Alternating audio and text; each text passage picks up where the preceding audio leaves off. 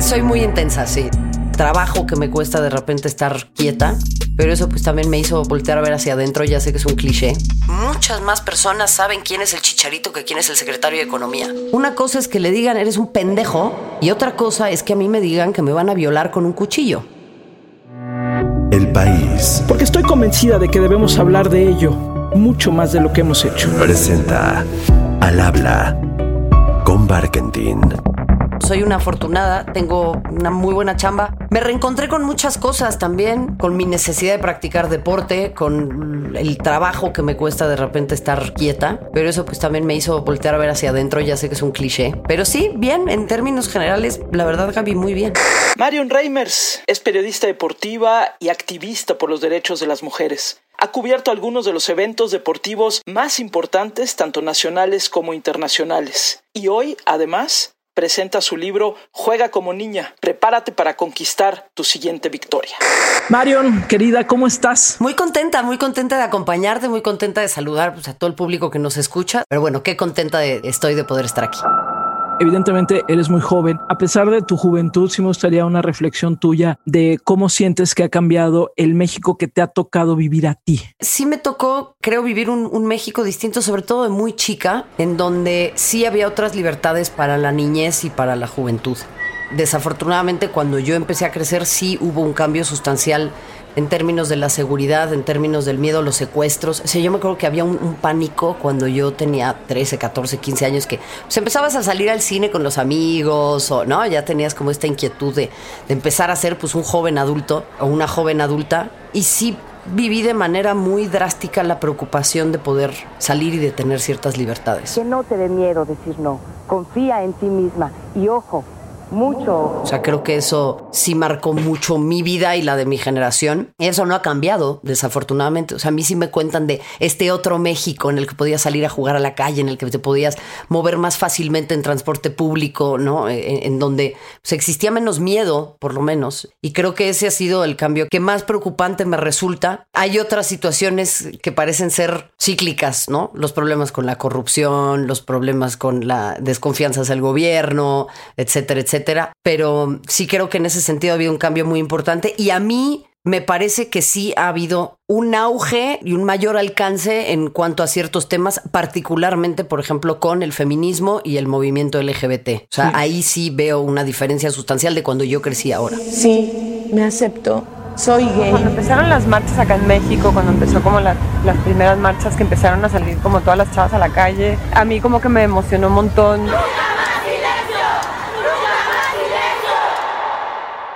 Vamos a tu libro, Juega como niña.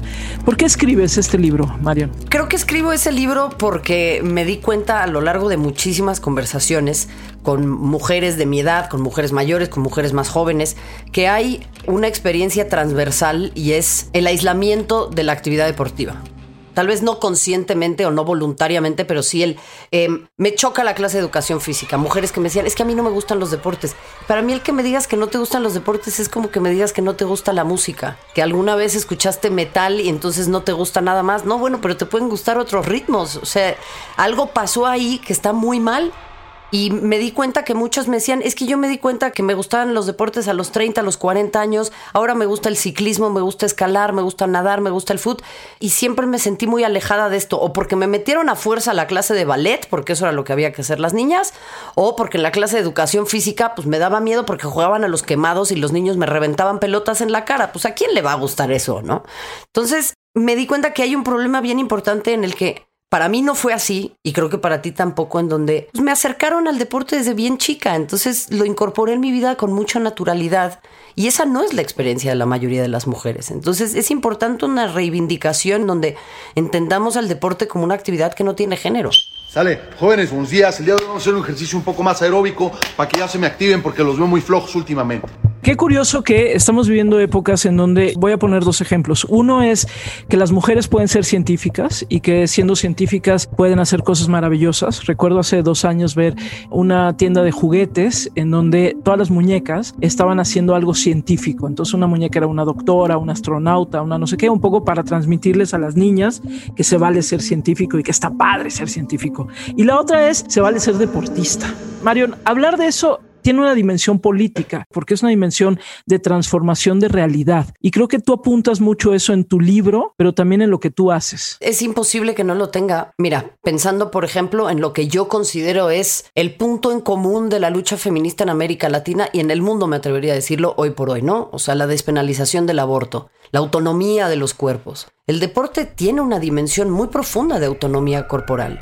El hecho de practicar deporte por la sublevación propia y no la satisfacción de la mirada masculina, el hecho de entender a nuestro cuerpo como una herramienta, repito, de sublevación personal y no necesariamente para la heteronorma y la maternidad, por ejemplo. Por el otro lado, el ocupar espacios públicos. O sea, se asume que la reta es de hombres, se asume que las mujeres no salimos a correr de noche porque hay un enorme peligro de que nos violen o de que nos maten. Entonces, eso, o sea, el apropiarnos de los espacios públicos claramente es un acto político. El formar parte de la narrativa popular, de la épica nacional, de quiénes son las heroínas y los héroes modernos, es un acto político. El deporte, Gaby, a ver, Putin se mete al deporte, Qatar se mete al deporte, no lo hacen porque les interesa el fútbol o los Juegos Olímpicos, lo hacen por una posición geopolítica. Entonces, lógicamente hay un tema ahí en donde las mujeres también nos tenemos que insertar desde esas resistencias y desde esas batallas. Me encanta la de la reta era de hombres. A ver, cuéntanos un poco de eso. Yo creo que sí, ¿no? O sea, a mí me pasaba en el patio del colegio. Era como, bueno, los hombres van a ocupar la cancha, o los niños van a ocupar la cancha de fútbol, y las mujeres siempre estábamos a la orilla. Hay un tema ahí geográfico, ¿no? De disposición del espacio. Y si tú vas a un parque y ves una cancha de fútbol o una cancha de básquet, que generalmente la de básquet se adapta para jugar fútbol, con piedras, latas, lo que quieras, se asume que es un espacio masculino. Y entonces, si tú quieres participar, o más te vale jugar muy bien, o más te vale tener una pelota, idealmente las dos. Pero el que haya una rotación, el que llegue un grupo de 10 mujeres y les diga, muchachos, háganse para allá que ahora nos toca jugar a nosotras, no nos lo imaginamos todavía, yo creo. Yo por lo menos no. Y lo veo en los espacios públicos constantemente. Esto que dices no lo había pensado. O sea, ¿por qué las canchas públicas las tienen los hombres? ¿Por qué no están las mujeres jugando fútbol, por ejemplo, o lo que sea, o básquet, y los hombres esperando a que las mujeres lleguen? Y yo no me había dado cuenta que eso tampoco ha cambiado tanto, Mario. Es que no lo ha hecho porque no ha habido el cambio cultural suficiente todavía y tampoco hay modificaciones a las políticas públicas. Por eso te digo que es un tema político también. Es súper interesante ver lo que sucedió, por ejemplo, en Estados Unidos con el Título 9 o el Title 9, ¿no? En la década de los 70, donde se legisló que no podía existir una discriminación con base en el género para destinar recursos en instituciones educativas a diversos programas. Arte, música, deporte, lo que tú quieras. En 1972, when Title 9 was passed, women could not get a credit card on their own without it being co-signed by a male, for instance, just to give you one example. El que más beneficiado se vio fue deportes. Por ejemplo, gracias a ese programa, la participación de las mujeres en el fútbol creció más de 1000%. Es por eso que hoy por hoy Estados Unidos tiene 4 campeonatos del mundo bajo el brazo y tiene pues esta cultura futbolística tan amplia, ni qué decir de otros deportes colegiales. Entonces, claro que sigue siendo igual porque asumimos que es así, no lo cuestionamos. O sea, incluso tú, y a mí también me pasa, pero tú que eres una persona que eres muy observadora, estás en contacto con muchas esferas constantemente, ya de repente llegamos a tener pues esta suerte de ceguera de taller, ¿no? Ya nos acostumbramos a que es así y ya no lo vemos. No tiene el mismo reconocimiento pues como tienen los hombres, que evidentemente Rafa Nadal es un mito, pero bueno, yo creo que Garbiñe o Carla, que están entre las 10 primeras del mundo, mucha gente a nivel cotidiano no las conoce. A ver, regreso a tu libro, a Juega como niña, y es un poco el recorrer, Marion, los diferentes momentos en donde la mujer, digamos, no solamente hace deporte, sino además lo hace deporte a su manera, ¿no? O sea, creo que de las cosas que de repente es que el tenis femenino no es tan atractivo como el masculino, porque el masculino es como más poderoso y más potente, y en cambio el femenino no, y por lo tanto se entiende que ganen menos dinero. Me acuerdo muy bien del tema del tenis, que ya fue hace muchos años esa discusión, pero en el fútbol es un poquito lo mismo. Pareciera que adquiere importancia el deporte femenino si se vuelve como el masculino y no si es un deporte en sí mismo. Hay una reflexión muy interesante y lo lees muy bien, porque ahora nos situaremos en un ejemplo puntual, pero en general pasa que se percibe a las mujeres en el deporte como hombres pequeños, ¿no? Como que el estándar de humano es el hombre y de ahí en más se derivan el resto de las categorías, o sea, nosotras. Pasa en la ciencia, por ejemplo. Es muy interesante que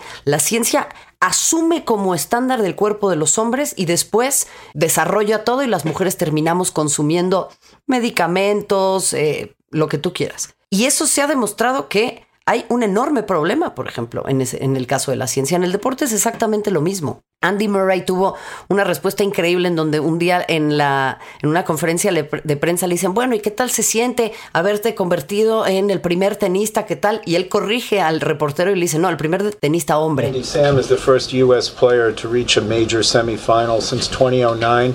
How would you describe male player? I beg your pardon? Male player, right? Yes, yeah. First male player. That's for sure. Esto ya lo hicieron las Williams, ¿no? Pasaba con Serena Williams. ¿Serena Williams será capaz de ganarle a Roger Federer? O sea, ¿tendría que ganarle a Roger Federer para demostrar que es la mejor de todos los tiempos? No, ¿por qué le tiene que ganar a Roger Federer? Ella ya ganó todo en su categoría, está compitiendo al más alto nivel. Entonces, utilizamos toda esta clase de argumentos como para justificar una discriminación y un destrato, francamente, que no tiene que ver con el rendimiento deportivo, tiene que ver con cómo ponernos en nuestro lugar, como que no se nos olvide cuál es nuestra posición. Y eso sucede mucho con las deportistas, el falso entendimiento de la humildad, ¿no? No, agradezcan que pueden jugar tenis y ahora encima quieren ganar la misma cantidad de dinero, quieren hospedarse en los mismos hoteles. No, pues tranquilas. Pero el fútbol femenil se ha ido metiendo con dificultad, pero se ha ido metiendo. ¿Qué decir del fútbol femenil en México y cómo sientes que refleja un poco el país que somos? Para hablar del fútbol femenil habría que puntualizar 2 o 3 episodios muy importantes en la historia del fútbol, arrancando con Inglaterra, ¿no? O sea, y me extiendo un poco, pero esto tiene sentido. En los años 20, antes de los años 20, perdón, durante la Primera Guerra Mundial, pues los hombres se fueron a la guerra y las mujeres empezaron a trabajar en las fábricas. Heredaron esta tradición de duelos entre los trabajadores de las fábricas. Y ahí surgieron equipos como las Munitionettes, por ejemplo, que trabajaban en una fábrica de municiones y se volvieron muy famosas junto con el primer equipo de fútbol femenino en la historia, las Dick Kerr Ladies. Empezaron a dar partidos de exhibición para recaudar fondos para la guerra o para los veteranos de guerra. Ojo, el deporte femenil siempre se ha visto bien en tanto y en cuanto sea para la caridad. O sea, ¿no? Pero no para que las mujeres nos enriquezcamos. Entonces, sucede que empiezan a tener un éxito rotundo. En algún momento se juega un partido en White Hart Lane, me parece que fue, con 53,000 personas, otras 14,000 que se quedaron afuera. Y la FA, la Federación Inglesa, en 1921 dice, prohibido.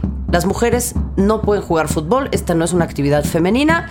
Qué preocupación que se les vaya a caer el útero, porque no sé por qué siempre hay una preocupación de que el útero se vaya a caer. O sea, te juro por Dios que no lo entiendo, porque además, digo, no entiendo mucho de física, pero los órganos reproductivos que están afuera, yo creo que son los que más tendríamos que preocuparnos por ellos. No, pero bueno.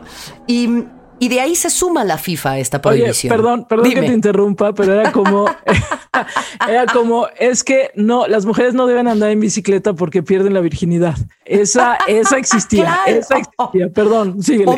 O montar a caballo. O ¿no? Montar a caballo, claro, exactamente. O pasan todas estas cosas. Entonces, la FIFA se suma y dice, no, en campos oficiales avalados por la FIFA, las mujeres no pueden jugar fútbol. Y las mujeres resistimos y aún así practicamos de manera escondida, aislada, etcétera. Eso sucedía en México también. México participa de la primera Copa del Mundo no oficial, la segunda no oficial se disputa en 1971 acá, y México llega a la final, llena el Estadio Azteca. Y otra vez esas resistencias institucionales, muy marcadas por el machismo y la ignorancia, impiden que las mujeres participemos plenamente de este deporte. Entonces, cuando hay quienes te dicen, en México el fútbol de mujeres no genera, bueno, es que devuélveme los 70 años que nos quitaron. Claro. Porque ahí entonces podríamos hablar de una paridad de circunstancias y de inversiones. Lo que digo con esto es, el fútbol femenil en México, me parece, ha despertado un mercado muy interesante. Hay muchas personas que estaban muy desencantadas con el fútbol de los hombres y que han vuelto a ver fútbol gracias al deporte de las mujeres, lo cual creo que tanto patrocinadores como directivos no han podido, me parece, agradecer y detectar de manera muy puntual. Y yo veo un franco crecimiento, pero veo también, como pasa con todos los movimientos, en donde empieza a haber un auge, siempre hay una resistencia mayor, un backlash. Hay decir, no, ¿Por qué están queriendo ocupar esto? Pónganse en su lugar, ¿no? Vamos ahora a acosar a las futbolistas que se salgan de esta autocensura. Vamos a caerle en hordas de troles a estas futbolistas que de repente desafían el status quo, ¿no? Vamos a ir en contra de A, B o C, u hombres mismos de la industria del fútbol que se sientan amenazados por esto. Entonces, creo que hay un crecimiento importante, pero nunca podemos dar nada por sentado.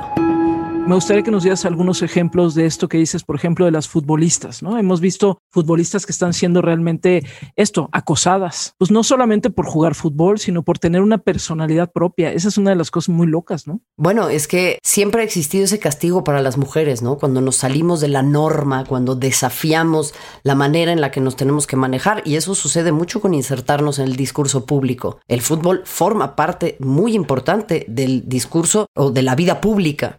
Entonces, claro que existen pues estas sanciones y estas son invitaciones a la autocensura, así como yo lo veo, ¿no? O sea, vuélvete a meter en lo que tendría que ser tu lugar, porque si no, es como el guacamole, ¿no? O sea, con estos topos que van saliendo y ¡pah!, les están pegando constantemente, pues asomas la cabeza y ahí viene el martillazo, ¿no? Sí. Eso no va a nada, ni económicamente, ni nada de esas cosas. Aparte de los problemas que hay con las mujeres, son más tomatazos que los hombres. Les recuerdo, es un caldo de cultivo del lesbianismo tremendo.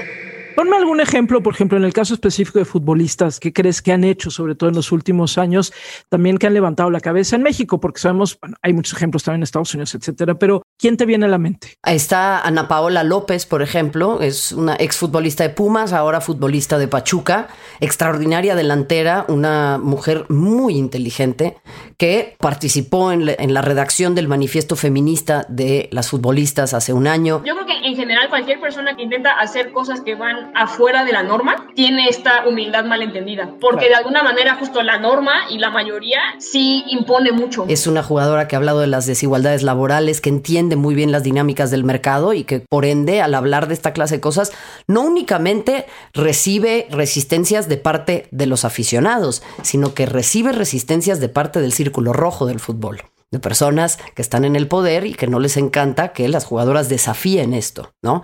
Está, por supuesto, Yaneli Farías, que es una activista LGBTIQ+, es una jugadora mexicoamericana que está muy clara de lo que quiere, de lo que busca y de lo que necesita el fútbol mexicano, y ha desafiado muchas veces el discurso, ¿no? Hablando de temas de género, de inclusión, de participación LGBT, porque el fútbol femenil tiene una mucha mayor apertura para esta clase de cosas. Recientemente hablé sobre las luchas que enfrentamos como jugadoras de fútbol y me dijeron, es que así se hacen las cosas en México. Yo me pregunto, ¿qué va a pasar? Porque el fútbol varonil no había contemplado estas cosas porque no se las, ni se las preguntan.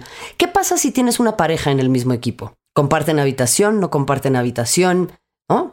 Entonces le tienes que permitir al resto de las futbolistas que en las concentraciones sus parejas que no son futbolistas también las visiten. Todo esto presenta nuevas preguntas que el status quo del fútbol no quiere escuchar, pero que ya son asignaturas pendientes desde hace mucho tiempo.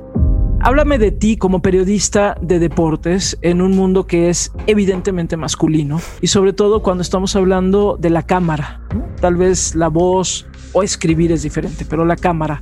Cuéntame un poco de ti y sí te diría, cuéntanos de alguna experiencia que recuerdes particularmente difícil haciendo periodismo deportivo. Evidentemente, el periodismo deportivo tiene un auge mucho más grande en términos televisivos, porque pues al deporte uno lo quiere ver, o sea, es una cuestión de imágenes, ¿no? Entonces, lógicamente, pues tiene mucho más peso el aspecto televisivo. Y eso conlleva muchos cánones que no hemos podido desafiar. Yo, de alguna u otra manera, cumplo con algunos de los checkpoints, ¿no? De los puntos de estándares de belleza que imperan hoy por hoy. No quiero decir que soy ni la supermodelo ni nada, pero sí me queda claro que probablemente si fuera una mujer morena sería mucho más difícil para mí estar en la televisión deportiva. Eso es una realidad. Y eso obviamente habla de lo injusto y de lo cruel que es la televisión. Pero pues, sucede en otros espacios también, Gaby. O sea, es raro ver a una mujer columnista de deportes. Firmamos notas, pero no opinamos. Eso mismo sucede en la televisión, es decir, formamos parte de los noticiarios, formamos parte como reporteras, pero participamos poco de las transmisiones, ahora cada vez más, pero de manera muy velada, participamos mínimamente de las mesas de opinión. La opinión está para los hombres, las mujeres podemos estar para informar, pero no para opinar. Y eso, pues, es una experiencia dura y difícil el poder insertarse ahí, porque hay constantemente una falta de credibilidad, ¿no? Es difícil encontrar, por ejemplo, en las transmisiones, ¿no? El hecho de, no, bueno, háganlo puras mujeres, pero sí necesitan un hombre que las acompañe, ¿no? Es como que te pongan un poco niñera. Es un poco ese rollo. Uh-huh. Y bueno, no sé si sea importante o... No quiero decir importante, pero no sé bien cómo frasearlo, pero centrarnos en experiencias específicas de violencia que haya podido atravesar yo, ¿no? Porque creo que lo que sucede es que muchas veces nos centramos mucho en esa experiencia, en decir, cuéntame qué es lo que te pasó, y soy muy de la idea que hay que visibilizar esta clase de violencias. Pero lo que no visibilizamos es la falta de acompañamiento de las estructuras para que esto no se repita, ¿Qué están haciendo los medios deportivos para proteger a sus periodistas? ¿Cómo protegen sus datos? ¿Cómo protegen sus cuentas? ¿Cómo protegen el hecho de que nos amenacen de violación, nos amenacen de muerta, que recibamos imágenes de cuerpos descuartizados, de balas, de mujeres asesinadas? O sea, ¿cómo se articulan los medios deportivos no únicamente para lucrar con nuestro trabajo, sino también para defendernos como periodistas y como figuras que contribuyen al crecimiento de sus empresas? Y acá me dirán, bueno, pero es que a los hombres también los agreden. Estoy completamente segura, voy a aquí permitirme una licencia. Una cosa es que le digan, eres un pendejo, y otra cosa es que a mí me digan que me van a violar con un cuchillo. Hay una dimensión de violencia muy distinta. Y una tiene que ver con que probablemente hablaron mal de su equipo, que yo me sigo preguntando qué es lo que te lleva a reaccionar así cuando alguien habla mal de tu equipo de fútbol. Y la otra es el ocupar un espacio por el hecho de ser mujer. ¿Te da esperanza algo, Marion, de lo que está pasando, de lo que ves a tu alrededor en el deporte, pero en México en general? ¿Hay algo que te da esperanza? Claro, me da mucha esperanza. Me decías que siempre tengo la energía arriba, también tengo la esperanza arriba. Intento canalizarla hacia lo bueno porque hago muchos corajes y soy muy temperamental. Entonces, como dices, para mí fue una asignatura bien padre el buscar generar algo positivo, el decir, bueno, a ver cómo construimos, cómo trabajamos, cómo vamos hacia adelante. Y creo que lo que nos va a sacar adelante es la comunidad. Y veo en México siempre un sentido de comunidad. Desafortunadamente sale ante la tragedia. Tenemos que también encontrar la manera de que forme parte de nuestro día a día. Y para mí, desde mi pequeña trinchera, el deporte es comunidad. El salir con nuestro equipo a jugar fútbol y tener unas rivales que nos caen gordas, pero bueno, después de la reta echamos una caguama, ¿no? O sea, todo eso es un sentido de comunidad. Y creo que eso siempre me da esperanza en México. Hay comunidades muy polarizadas, desafortunadamente. Entonces, pues es lo que yo busco hacer a través de esta propuesta, Gaby, el decirle a las niñas, el decirnos a las mujeres que juntas siempre vamos a ser más fuertes. Me da mucha esperanza ver a muchas jóvenes que me dicen, yo estoy estudiando periodismo deportivo, estoy estudiando para ser periodista deportiva. Tal vez no se dedican al periodismo deportivo, pero buscarán ser periodistas. Y creo que ese gremio que ha estado tan golpeado en nuestro país también necesita más jóvenes que se inspiren en buscar participar de esta disciplina que es tan importante para la vida pública. Veo a muchas personas que están muy entusiasmadas con el advenimiento de la Liga Femenil y que muchos hombres les ha ayudado también a cambiar su perspectiva de lo que somos las mujeres en esto. Entonces, insisto, siempre hay algo implícito en el deporte. Es un caballo de Troya y a mí eso me da mucha esperanza porque yo hace 10 años, no sé, tú me imagino también, nunca me hubiera imaginado pasar por una cantina un lunes a la noche y ver a los señores jugando dominó con 22 mujeres jugando un partido de fútbol profesional en la pantalla. Se me sigue erizando la piel cuando pienso eso en este país. ¿Qué es lo que más extrañas? Ahorita Ada Madrina dice, ¡pum!, se fue el virus. ¿Qué es lo primero que harías, Marion Reimers? Abrazar a la gente que quiero. Los abrazos es una cosa que extraño mucho porque yo soy muy física, me gusta mucho, soy muy cariñosa, me gusta mucho abrazar a la gente. Lo segundo sería ir a un concierto o a un partido de fútbol y viajar. Son las cosas que más extraño.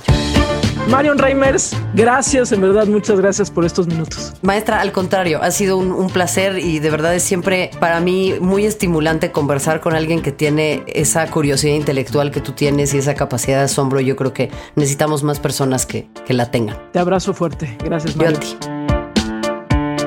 a ti. Al habla con Warkentin. Cada semana una nueva conversación.